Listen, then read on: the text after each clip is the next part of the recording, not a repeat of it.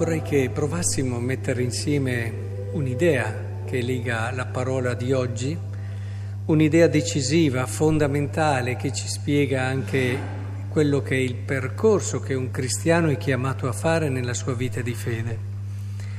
Penso che sappiate tutti la vicenda del profeta Osea che abbiamo ascoltato nella prima lettura, dopo vari tradimenti della moglie e che hanno fatto alla fine anche arrabbiare Osea, Dio gli chiede di condurla nel deserto, eccetera, eccetera, e l'avete sentito, e parlare il suo cuore, la mi risponderà come nei giorni della sua giovinezza. Cioè la risposta di Dio è molto diversa da quella che ci saremmo aspettati. Infatti i profeti in tante cose anticipano la logica del Vangelo che nell'Antico Testamento c'è un cammino graduale che porta fino a Cristo, ma ci sono in questo cammino come delle anticipazioni, qualcosa che in un qualche modo ha già il profumo del Vangelo e questo lo si trova nei profeti in tante occasioni.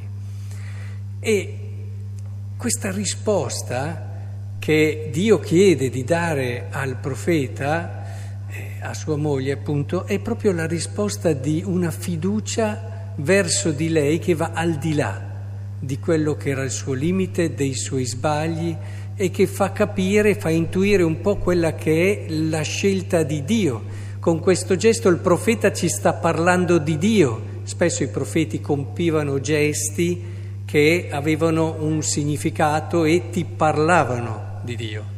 Ecco, ci parla di Dio e ci anticipa quello che Dio farà nei confronti del popolo di Israele che tante volte lo aveva tradito e che, al quale manda suo figlio e, e rinnova in un modo umanamente sconsiderato ma divinamente coerente, eh, rinnova la sua fiducia.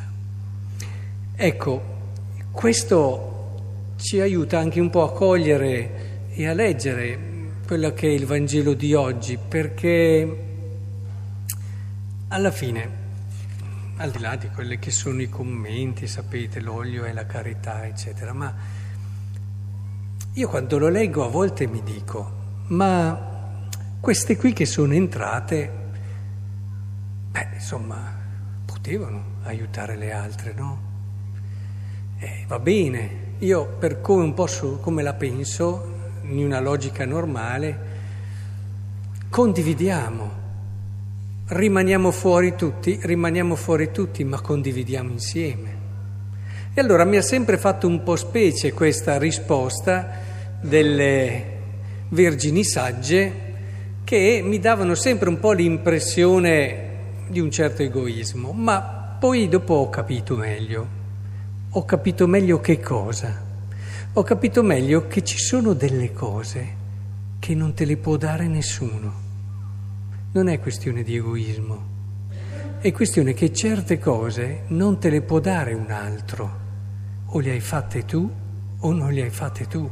E soprattutto quando si parla di entrare nel banchetto finale, eh, lì il peso non sarà. Eh, nella vita possiamo godere della comunione dei santi, possiamo avere grazie per i meriti dei santi, possiamo vivere, ma quando arriveremo lì ci saremo noi e, e noi.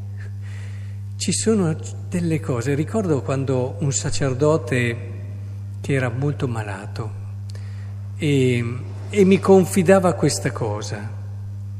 Adesso avrei tempo per pregare, molto, e sono qui a letto tutto il giorno, però faccio fatica. Faccio fatica perché se non hai imparato a pregare prima, non lo improvvisi, anche se ne hai bisogno.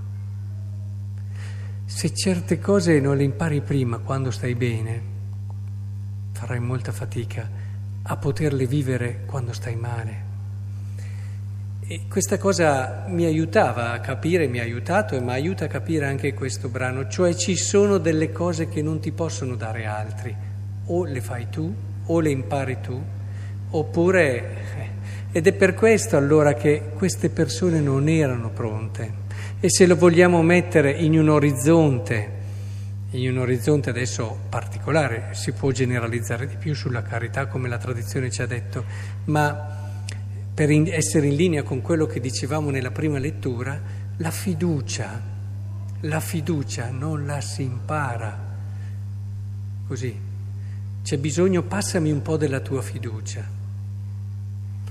No, o hai lavorato, sei cresciuto, hai costruito una fiducia che va al di là a volte di quello che vedi che tocchi.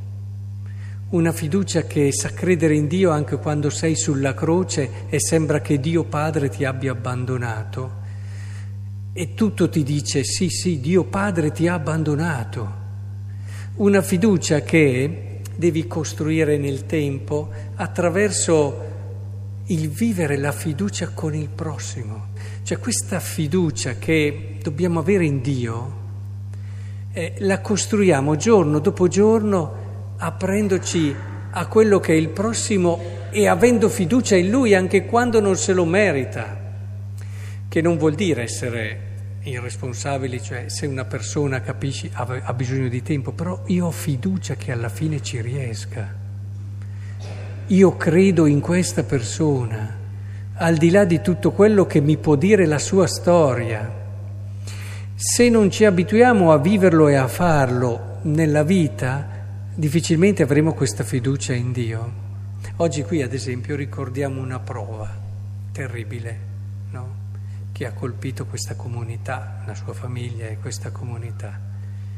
È proprio lì che quella fiducia in Dio, al di là di quello che tocchi, può in un qualche modo eh, essere un qualcosa che caratterizza prima le persone colpite da questo grande dolore, che continuano a credere in Dio e nell'amore di Dio, e poi in tutti noi, che non dubitiamo mica dell'amore di Dio, perché abbiamo una storia della salvezza che ci dice che non si può dubitare di Dio, ma come facciamo a dubitare di Dio?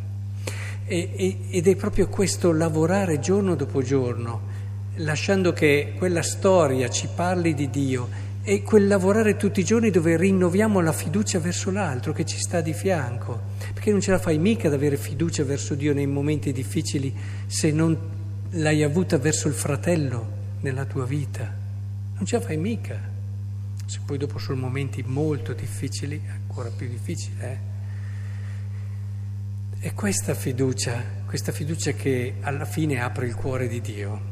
No? Pensate pochi giorni fa, no, Cananea che va là ti prego mia figlia che lui proprio, sembra proprio, anzi, non aveva intenzione di farlo quel miracolo, è molto esplicito, la ignora, ma questa qui che continua ad avere fiducia, queste cose Dio non può resistere, non può resistere e non ha resistito.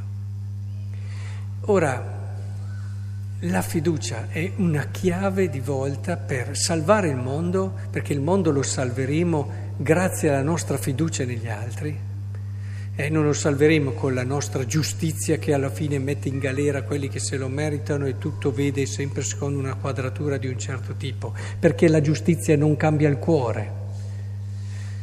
In un, in un carcere, se pensi solo a tenere dentro quello lì e non ti preoccupi di dargli un'opportunità di crescere, tu stai sbagliando, non sei evangelico. Devi dargli il tempo per poter recuperare, perché è solo la fiducia che cambia il cuore. E solo la fiducia di uno verso l'altro cambierà i nostri cuori e ci renderà capaci di Dio e capaci di far vivere nel mondo l'amore di Dio.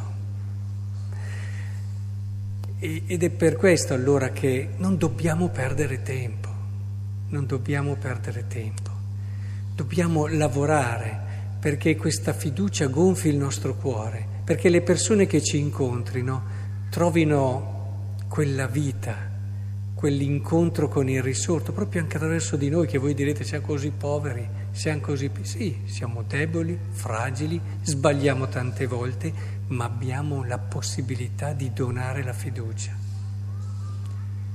E questo è un qualcosa di grandissimo.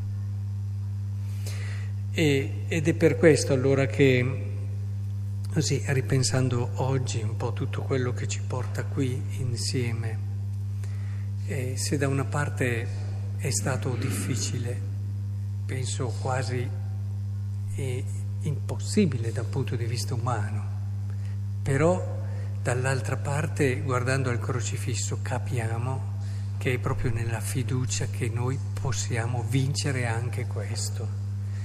Ed è proprio questo spirito che ci fa e ci rende, anzi nella fiducia arriveremo a vederlo franco già là di fianco a Dio, se abbiamo uno stile di fiducia. E quando allora capisci che è già là, evidentemente allora cambia tutto il modo di affrontare le cose, di vedere le cose, cambia il modo di vedere la messa, perché lo vedi risorto, lo vedi lui, e allora dici come faccio a non avere fiducia? Lui ha avuto fiducia sulla croce e adesso è qui risorto.